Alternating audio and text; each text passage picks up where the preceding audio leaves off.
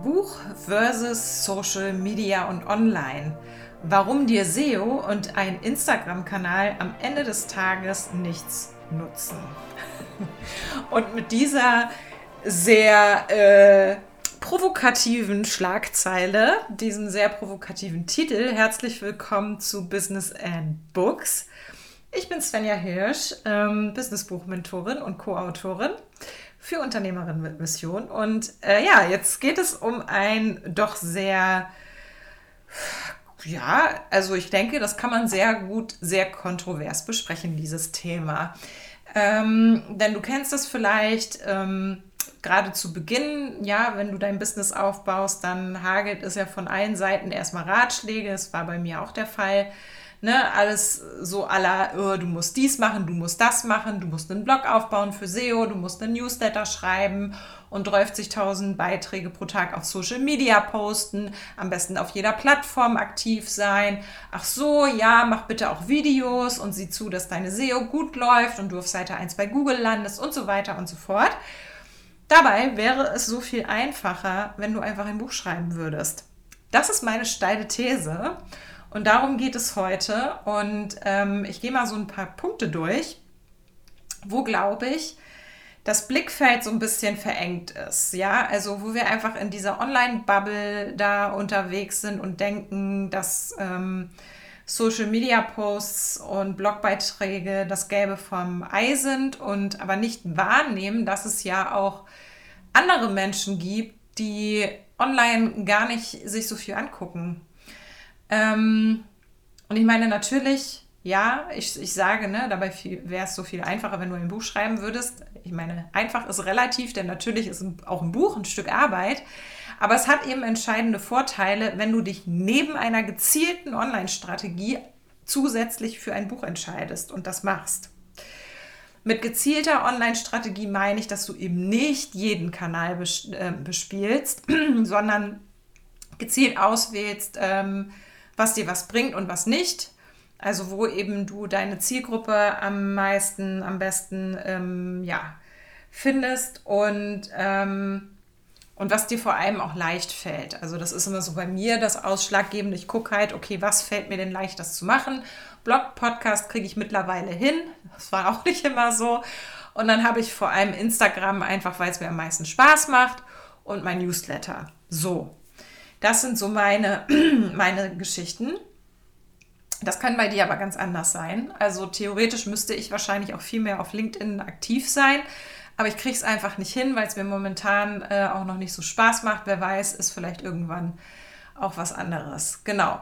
Also, du brauchst die gezielte Online-Strategie. Hast du diese Strategie, dann schreib ein Buch zu deiner Expertise und baue es in deine Strategie ein. Denn nur online wird auf die Dauer nicht reichen. Warum ist das so? Wie ich schon gesagt habe, nicht alle Menschen sind immer online unterwegs. Ja, also wir hatten jetzt natürlich zwei Jahre und mehr Corona, wodurch ganz viele Unternehmen, Leute natürlich in den Online-Bereich reingegangen sind.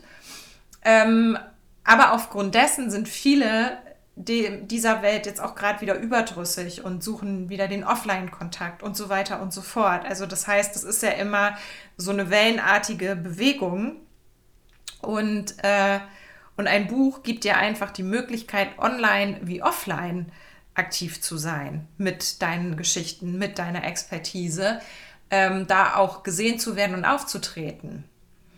Ähm, es bietet dir also beide Möglichkeiten. Also du kannst es online verkaufen und vermarkten. Das gleiche kannst du eben auch offline tun.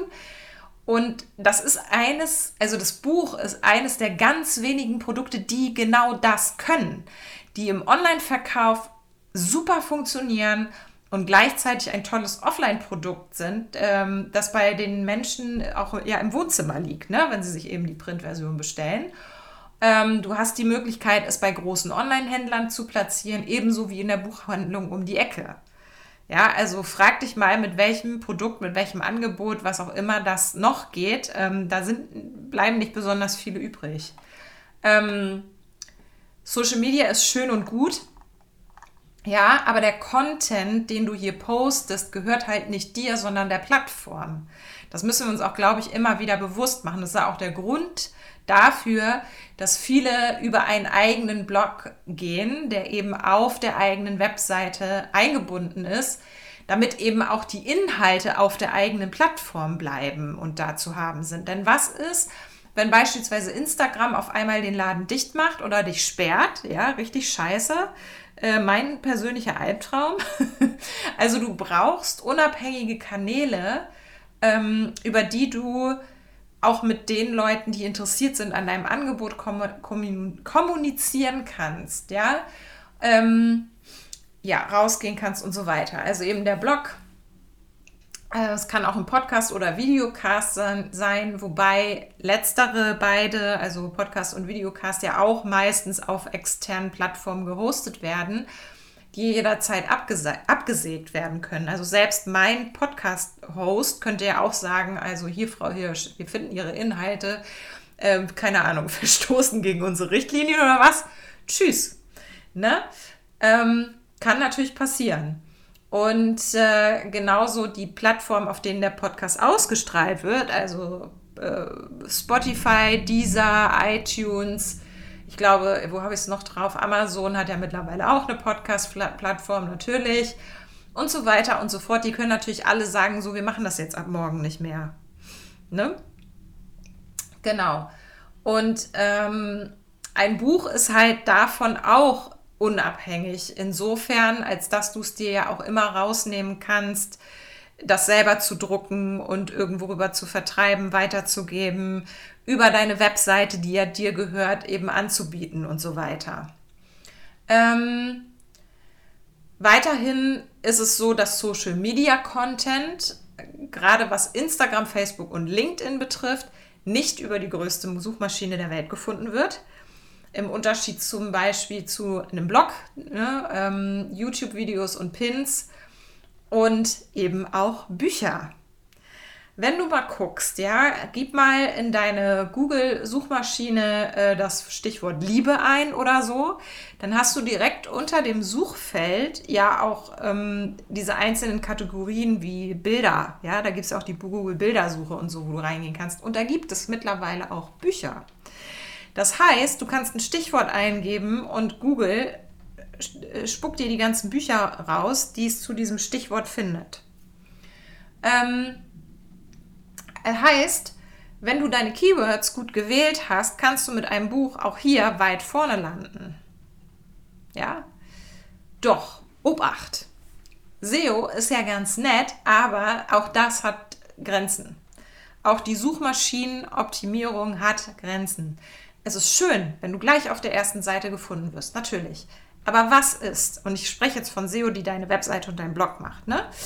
Was ist, wenn die Menschen auf deine Seite gehen und das war's?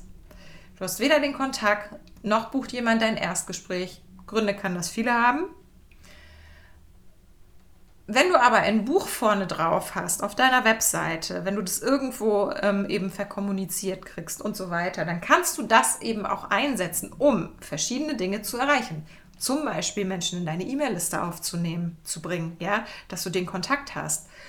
Und darüber ja auch Vertrauen und so eine längerfristige Beziehung aufzubauen. Entweder das, das durch das Buch an sich, ja, aber auch eben durch solche Funnel äh, ist das möglich dass Interessentinnen zu Kundinnen werden. Also da gibt es auch die unterschiedlichsten Strategien. Ich habe da gerade heute in meinem Gruppenprogramm auch drüber gesprochen.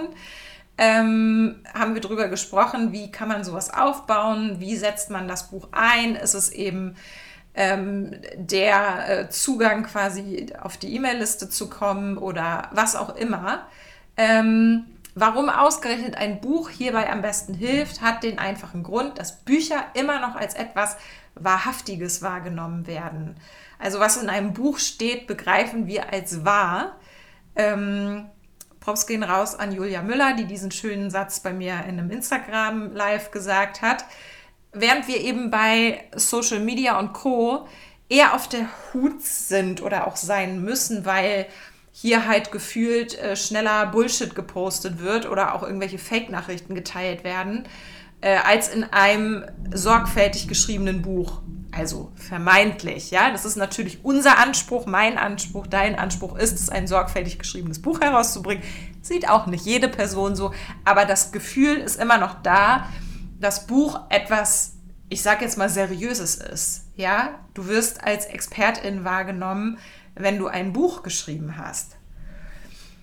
Ähm, ich meine, klar kannst du das auch über Social Media versuchen. Ich mache das ja auch. Aber die bessere und weitaus nachhaltigere, nachhaltigere Variante ist es, dein eigenes Buch zu schreiben und zu veröffentlichen. Ne? Es bringt dich eben auch auf andere Kanäle. Es stärkt Vertrauen in dich und deine Expertise. Du bist nicht mehr nur online greifbar. Du kannst es als wertiges Marketing-Tool nutzen und es auch gleichzeitig verkaufen. Also du bist nicht mehr so abhängig von einzelnen Plattformen. Das waren jetzt noch mal, war jetzt nochmal das Ganze in Kurzzusammenfassung.